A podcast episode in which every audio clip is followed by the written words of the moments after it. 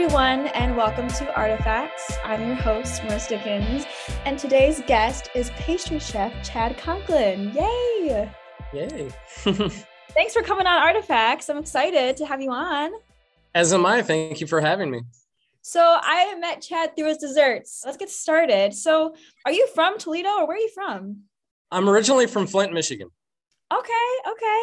What was your earliest memory with food? Probably when I was extremely little, my mother had a, a strawberry garden.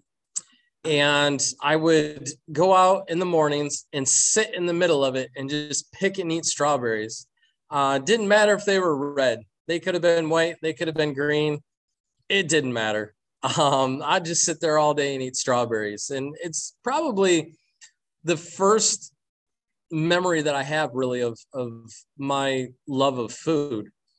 Mm-hmm. Strawberries are my favorite fruit, so how fitting. so, what made you decide that you wanted to go into this career of, of food and desserts? And was it a quick like, oh, I want to do this, or what kind of introduced you to this whole world of I could be a chef and a pastry chef for that matter? it was kind of weird the way that it all developed because I started off as a musician, then I got into engineering, then I got into building and racing cars.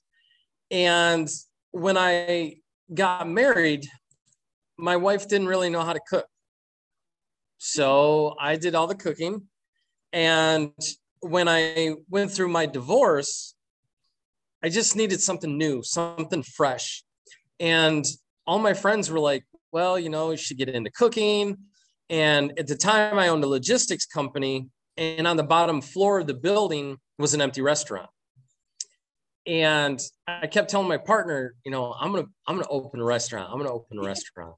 And I actually ended up selling my half of the company to my partner with the intent of buying this restaurant. And then I realized I didn't know what I was doing. I had never been professionally trained as a chef or a restaurateur. Mm-hmm. So I decided that, you know, I'll go take a couple years of culinary school, you know, see what it's all about, and then I'll be ready to go. And it's not quite how it went. I went to culinary school, enjoyed it more than I ever thought I would. And in the process, the idea of starting a restaurant got pushed to the to the side as I became more and more involved with teaching culinary arts and heading down that path. And the more I, uh, you know, just fell in love with teaching and reaching kids through food, the less and less I wanted to do a restaurant, and the more and more I wanted to impact lives through, you know, food. And that's kind of what's really led me here. That's what has driven the passion is you know is sharing it with people and teaching other people to to be able to do it so that they can share it with people and you know achieve their dreams and goals and it's kind of a, a whirlwind of a story but you know it's it's how i am here now I think food is such a communal thing because you eat with people, you eat a restaurant, you know, and I think that's really cool that you're trying to bring food to other people and just teach people how to do this everyday thing that we need to survive, you know. Yeah, absolutely. It, food doesn't just have to be about sustaining our bodies. It, it's it's about so much more than that. And you know, some of the populations that I work with, teenagers and kids with autism, one of my favorite populations that I work with, and it's amazing how many of them you can reach through food. And it's just it's incredible to see their personalities come out and their their ability to be so artistic and sometimes they even wow themselves with what they can do. And to think that we did it with food seems non traditional, but yet, like you said, it's so global, it's so universal that why not? It, it seems like it should work and it does. What other populations do you work with besides kids with autism? Um, I've worked with uh, troubled youth mm. and, you know, helping to keep them out of trouble, getting them into a better path in life, uh, helping them, you know, gain self-respect and confidence in what they do, teaching them a skill and a trade that they can go out. I mean, as you know, every restaurant in the world is hiring right now, it seems. These kids now have opportunities to go out and be a line cook for a while and possibly work up to a sous chef and then an executive chef position, or maybe you know look at going to a culinary school. There's so many more fields that food relates to. You know, they can go be dietitians, nutritionists. They can get into you know production of food like for Kellogg's or Nabisco, uh, mm-hmm. food safety, uh, food science, agriculture, and if we can just spark a little bit in them to get them to change their path, you know, all of a sudden their lives are different. And I've worked with the elderly. I've worked with people who have recently become handicapped, veterans of foreign wars, and uh, man, just so many different populations because I wanted to learn as much as I could about you know human behavior and the way that people learn and working with these different populations you know what can i take from what worked with population x and you know will it work with population y for example? And then from each population i learned something you know it's just not me teaching them. I get so many things back in return.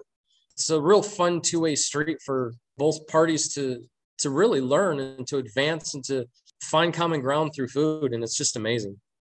Out of all those experiences what's a common thing that you've learned you think? Everybody loves food. They really do. It, it, you know it may take you a while to find out what they love but you will find it. And it may be as simple as grilled cheese one of my autistic students that was obsessed with grilled cheese sandwiches and now he runs a food truck that does nothing but grilled cheese it's very successful because there are many other people out there that, hey, I just want a really good cheese. I'm I'm one of them, you know. Like I said, it may take a while to find out what they love, but man, once you do, and everybody has a love, whether it's a sweet tooth, a savory tooth, deep down inside, we all love it. Mm-hmm. We know we do. yes. Can you describe in like a typical day if you were teaching? Like, where do you even begin? Like, what techniques or what what do you focus on? Because there's so much. Uh, yeah, it depends on the population that I'm teaching. There was a time I did a princess party. It was a 35 year old girls, and we just taught them how to make cupcakes. So when you start a class like that, you want to do something very basic. So it was a it was a box cake mix, you know, mm-hmm. you know, simple things that just had just a few ingredients. To where when you teach at a college level, it's completely different there's so much technique involved and uh, knowledge that needs to be gained and flavor bouncing and profiling and manipulating texture it goes so much more in depth at that type of level with like the autistic kids and the kids the troubled youth it was more about you know learning how to read a recipe how to write a budget how to go grocery shopping how to use something other than the microwave to cook. You know all of these different elements it wasn't so much about well, the food science or these types of things. It was just more about your how does this happen in everyday life for me? Most of them don't aspire to be chefs but they want to learn how to cook. So i'm not going to get into the great details and the nitty gritty. It's going to be more about okay if i want spaghetti meatballs how do i find a good recipe? What is a sausage? How is pasta made? Can i make my own pasta? Things of that nature and then breaking it down to where they can budget for that. Eventually they're going to be hopefully self-sustaining adults with jobs and you know they're going to have to learn how to budget for food. We don't want them out eating at taco bell every day because it's quick and it's convenient and it's cheap. We want to teach them you know how to take care of themselves you know and those around them it's never too early to start talking about sustainability with children, I feel it's it's more important to impact them about not using styrofoam. Okay, making sure that their parents are recycling their plastics and their glass, but not only that, getting them into the mindset of buying local, to shop local, to meet local farmers and buying from the smaller grocery stores and things of that nature, and learning to build those relationships so that they understand where food comes from.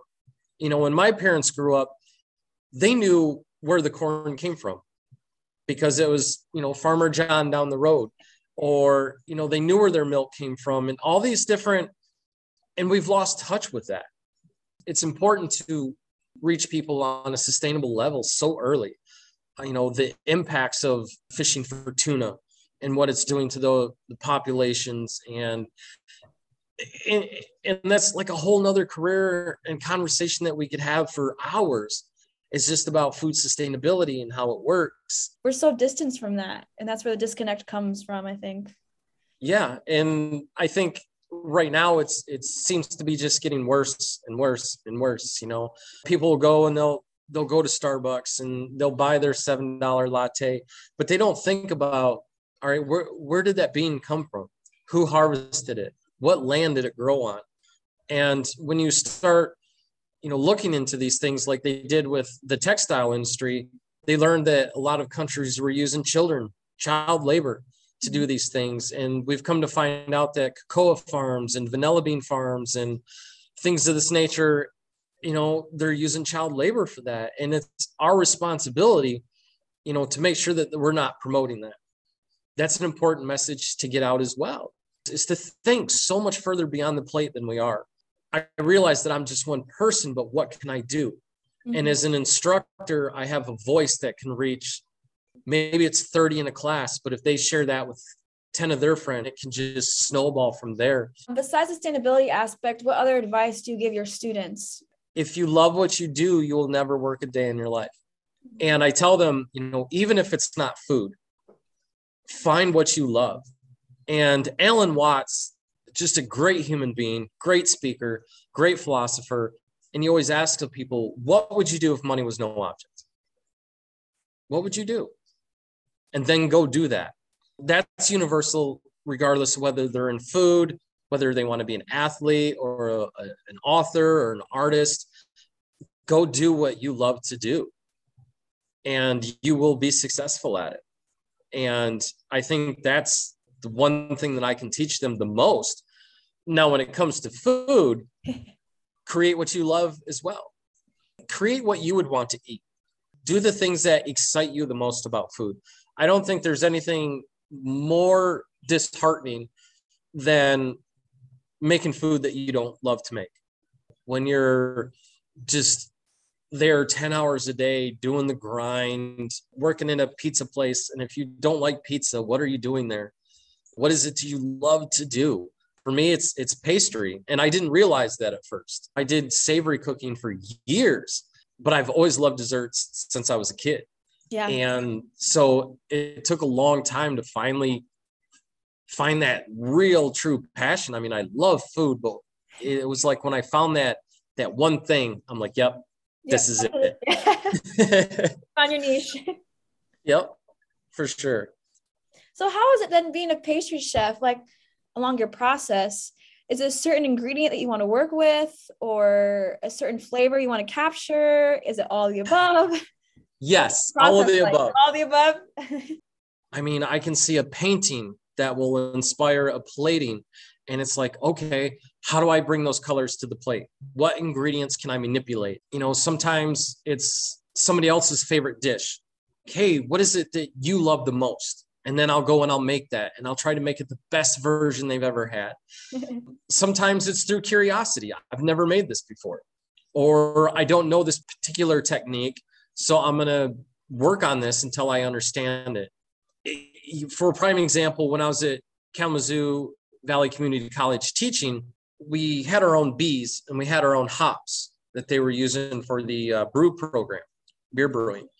And I was down there and the bees were right next to the hops. And I'm tasting the honey from the bees and I'm like, man, it tastes really hoppy. And they're like, oh, that's because the hops are right here. And as we know, taste is 90% smell.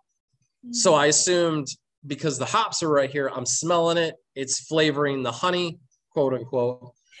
Well, the next morning, when I was in the kitchen, you know, hundreds of yards away from the hops themselves, I was tasting the honey and I'm like, I'm still getting the hops. And so I was talking to the beekeeper and he goes, Well, that's because the, this colony of bees is what pollinates them hops. And mm. therefore it's actually infusing that flavor into their honey. And immediately i'm like okay this needs to be a dessert hop and honey. And so we did a hop and honey ice cream. We did a hop and honey sponge cake candied walnuts um, and we candied them in the honey wow. so inspiration in that matter you know, just like with any artist, you never know when it's going to capture you. I was listening to the radio the other day and I heard a song on the radio that mentioned food. And it immediately made me think of things. And I'm like, oh, you know, peaches and, and maple syrup and brown sugar and molasses and all these things start going through your head. And then you start thinking, okay, with that being said, where do I go from here? And that's where you start getting into building your flavor profile. Ingredient X only goes with you know so many things. And therefore you start to build that profile. Red wine and white beans are actually a great pairing. And then you can bring white chocolate into that. And then you can bring apples into that and all these different things and then you start manipulating textures do i want my apple just to be an apple or do i want it to be a gelée do i want it to be an apple mousse do i want it to be an apple cake and then you start dealing with textures and then you start thinking about colors it's like you know, fill in the blanks yeah, yeah. When nature paints the sunset, it's not always the same. And why should our plates all be the same? Because then you can take all that and say, okay, but do I want it with an Asian influence? Do I want it with a South American influence? So now you have all these different things, and it's almost endless. Everything's a possibility. I have notebooks that are just full of drawings and sketches and flavor profiles. And sometimes when I had a pop up restaurant, we did a, a tasting menu called Homage. And it was seven courses, and it was all courses by seven of my favorite chefs. I duplicated them to as much exact science as I could in honor of them. And in the process, you know, I learned the techniques that they use to create them. So it was also a learning process. So you know inspiration creativity comes from everywhere. You know that. Yes. I want to touch on you had a dish there. It's called smoked s'more. Yes. and i asked you like why does chefs have to deconstruct dishes for example the, the take five candy bar is one of my favorites but i've eaten that a thousand times that way i know what that tastes like you have to imagine that we take all the ingredients out of that candy bar I'm going to have chocolate. I'm going to have my pretzels. I'm going to have my peanut butter, etc. And I can separate that and pull them apart, deconstruct it, and then I can look at each individual ingredient as its own unique thing. So now I can look at okay, the peanut butter and a take five is basically just peanut butter. And my dish, again, do I want it to be a mousse? Do I want it to be an ice cream? Do I want to turn it into a powder, into a peanut butter powder? Now I have the the opportunity to give you different textures, to give you different profiles. You know, could we do a pistachio one instead? Could we do an almond peanut butter? Could we do X, Y, or Z? And then when we plate it, we can also get way more creative. If I come out and I hand you a candy bar, you're going to be like, all right, it's a candy bar. But if I can deconstruct it and turn it into a city landscape, if you will, or a skyscape, I can make it more beautiful on a plate. And then what you have as a consumer is you have the ability to pick and choose how you consume it. So if you take that take five candy bar, the first bite tastes exactly like the second one, the third one, the fourth one, the fifth one, etc. Where when it's deconstructed, you can think to yourself, well, I want 80% chocolate and 20% you know, peanut butter and no pretzel in this bite. Mm-hmm. And then the next one, you can be like, oh, I just want pretzel and peanut butter. You have the ability to, for lack of a better term, play with your food. Mm-hmm. It gives you the chance to build the flavor profiles that you want to taste. It gives you the chance to experience each individual texture on its own. And it just creates an opportunity to have so much more fun with food. Now with the with the s'more idea, it wasn't so much about deconstructing as it was about the smoking. And mm-hmm. we all associate s'mores with summer. We associate them with campfires, roasting marshmallows, things of that nature. And what that dish does is it plays on all that. So you've had it, you know that when we bring it out, it's smoked underneath a cloche. And when we pull that cloche up, the smoke goes all across the dining room and you can hear other tables get excited about it because it's starting to trigger their memories. It's starting to trigger. I can't ever think of a time I had a s'more that I wasn't happy. You know? and because of that, it just starts to trigger that. It brings out, you know, that childhood or, you know, those memories. And you're like, oh, campfires. You know, I, I remember this time I was around the campfire with so, so, and so. And it just brings all that back. It's like you're um, triggering like an emotional response with your desserts. Absolutely. Again, that's another thing that food can do. My mother loved to make apple pies. And every time I smell apples cooking, I think of my mother like without even thinking about it. She just the the thoughts of her being in the kitchen cooking those apple pies, me scarfing them down, the conversations that we would have over a slice of pie, all of that immediately rushes in. And it's it's no different like with a piece of art or a piece of music. There are pieces of music that I hear and I'm immediately taken back to that point in time in my life. And the same thing with art. There's pictures that I've seen even like in nature, a sunset, and you see one that's close to it, and all of a sudden you remember the other ones that were like this one. It takes you through time and space, or even like a good novel, you know, that you read 10 years ago. When you read it again 10 years later, you remember everything that was going on in your life the first time you read it, even though it wasn't related to the book. Yeah. It's just, it all interacts like that. Mm-hmm. And I think that's why it's just so fascinating. So, with all this food talk, is food art? And if so, what makes it art? Uh, absolutely. Without a doubt. I mean, if you've seen my plates, if you've seen the plates of Chef Jan Lejar and the stuff that Alinea does, uh, Chef Achatz and Daniel Humm and Eleven Madison, I mean, just the way they create a plate is artwork. We're not even talking textures and flavor profiles yet. We're talking just on a plate. It is gorgeous. Back in the day, it was, you know, I'm going to slap down a bunch of pasta on the plate and put it out. And it was just pasta and that's what you ate, which there's nothing wrong with that. Trust me there. But we've elevated to it to an art form.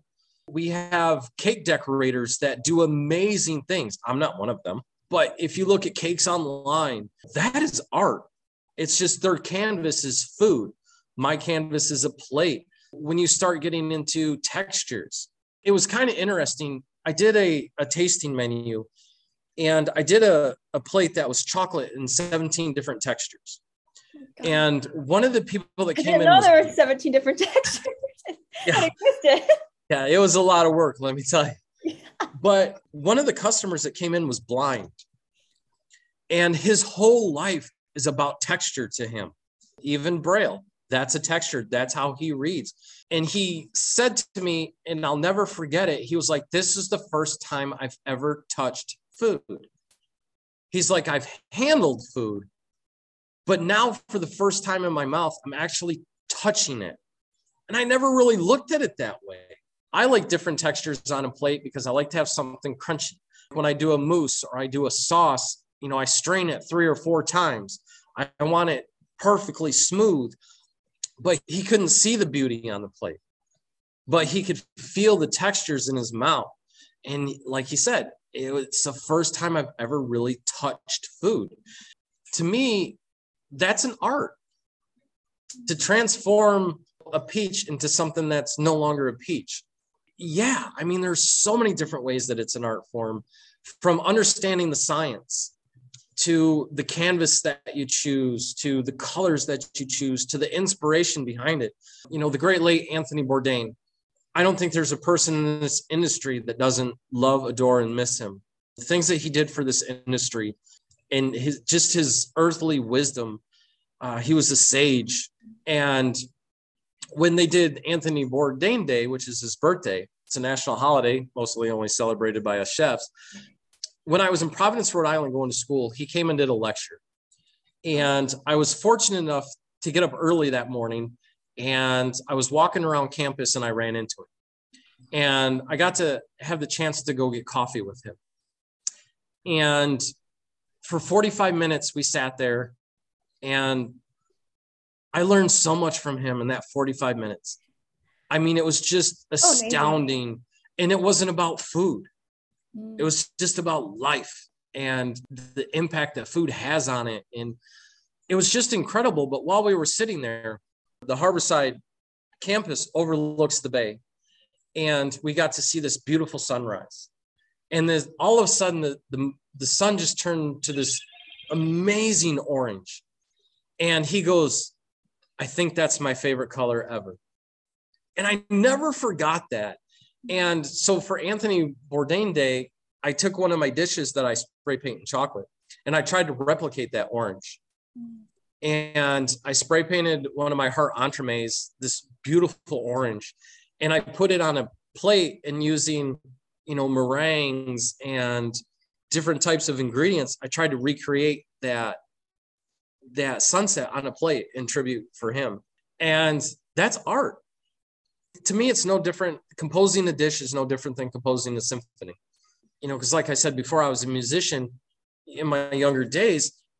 You know, it's one thing to write a piece of music on a piano or a guitar, but to have the ability to add a flute and a violin and percussion takes it to this whole different level and to me, that's how I see a plate.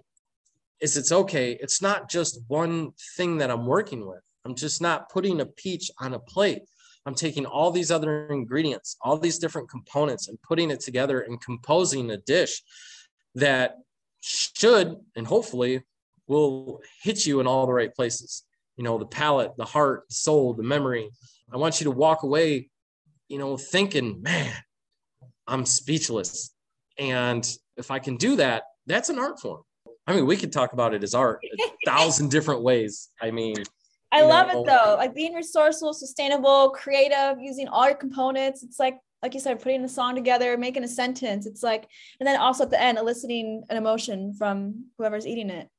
Yeah, because you know, it, it the way that you just said it was perfect. You know, you said it's like creating a sentence, and with that dish, I wanted to have an exclamation point at the end of it.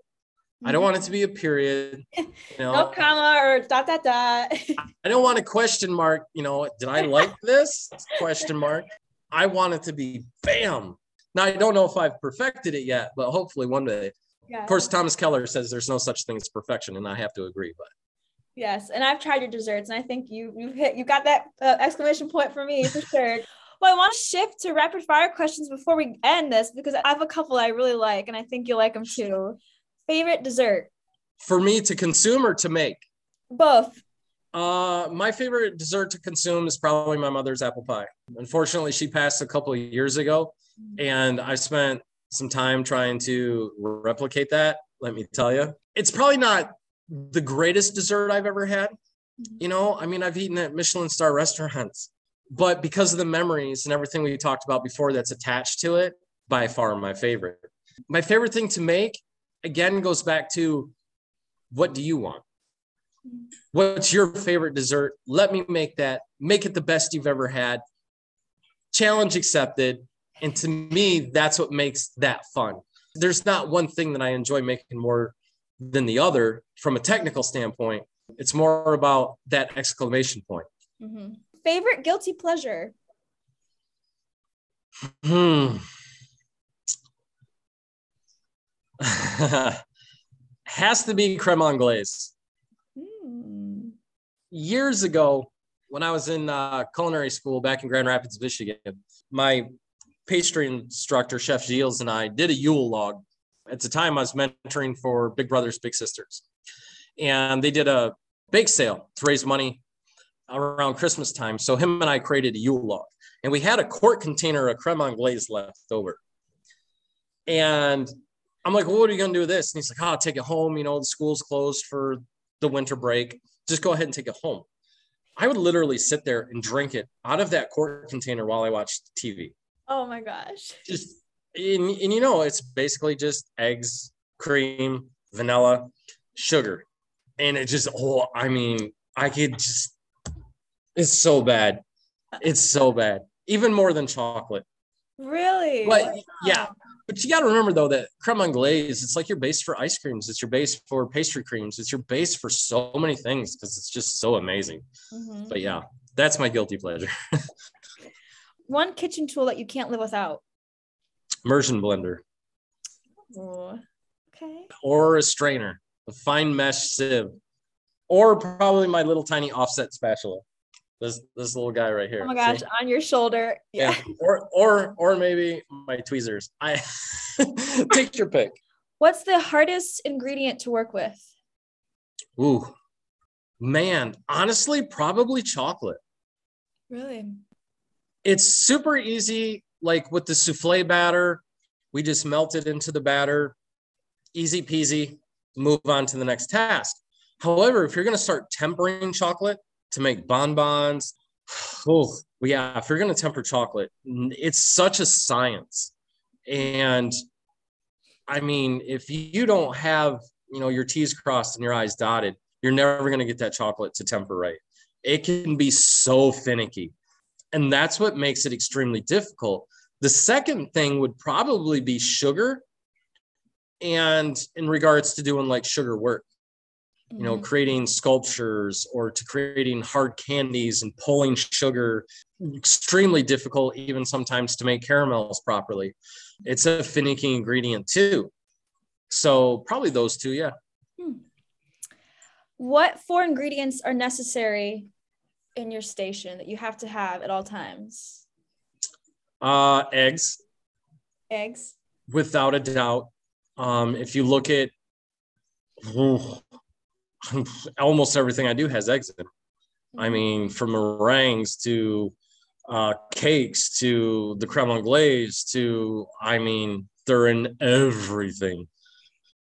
As a pastry chef, we obviously have to have chocolate.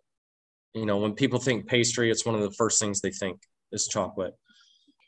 Flour, multiple varieties of flour. I think right now I have seven or eight different types of flour back there. I have graham flour, I have all purpose, I have cake flour, bread flour, gluten free flours. Huge staple in what we do as a pastry chef. And heavy cream Mm. would have to be the fourth one because it's it's what makes our whipped creams. It's what we add to our mousselines. It's what we add to creme anglaise. I mean, yeah. I mean, if it, there, there was a uh, the fifth one. If I had to say, would be butter. But uh, I read a great quote the other day that said, "If it wasn't for butter and it wasn't for cream, there'd be no reason to go to France." or something like that. And I'm like, oh, that's that's so true. Um, but yeah, those that's that's what I'd have to have. If you could prepare a dish for anyone, who would it be? What would you make? I'm I'm trying not to get choked up. Um, because it would be apple pie with mom. Mm-hmm. Yeah. Just one more time. Yeah.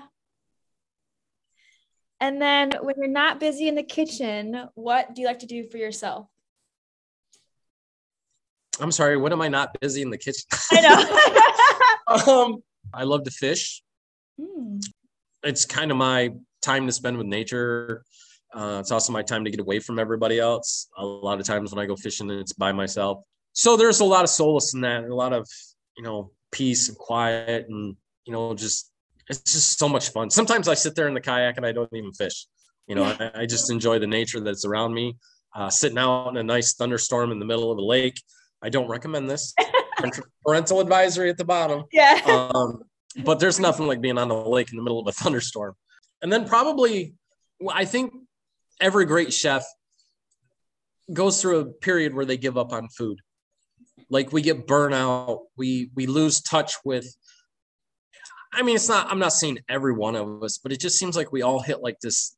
You know, whether it's due to personal circumstances or a chef we worked for that we didn't like, or you know, you're doing the line cook thing for so long, making the same things. And during that time, I went back to school to get my master's degrees. Um, I got two of them. And during that time, I got into bowling, of all things. And the town I was living at the time, that's all we had to do was there was a bowling alley. So we started bowling, and from there it turned into me taking over the empty pro shop. So for four years, I was running a pro shop. I was helping coach the high school bowling team. Uh, actually, after this interview, when I get done, I'm actually going bowling. I got the balls in the, the truck. so that that's my way of socializing with people that aren't in the restaurant. That's probably what I'd be doing. I love bowling. I'm terrible at it, but I love going because I feel like bowling alleys are just so stuck in time. Like they haven't really all the shoes, they really modernized too. Like they're just, you know, chill place. Well, thank you so much for coming on and just sharing your journey, what you've been doing, and your passion. I really just feel your. I love people who are just passionate about what they do. It, it, it really inspires me totally. So I, I appreciate it. And it's it's nice to talk to people, you know, that have that same kind of passion. It doesn't have to be for the same thing. Yeah. You know, but just passionate people, they're fun to listen to. You yes. know, you can just sit back and let them ramble for hours and just. That's why I love it. I love asking people questions about their work and processes. I just get to sit back and get inspired. I get my own little free show of just. Yeah, absolutely. Thank you to everyone who's been listening in and stay tuned for another episode next month.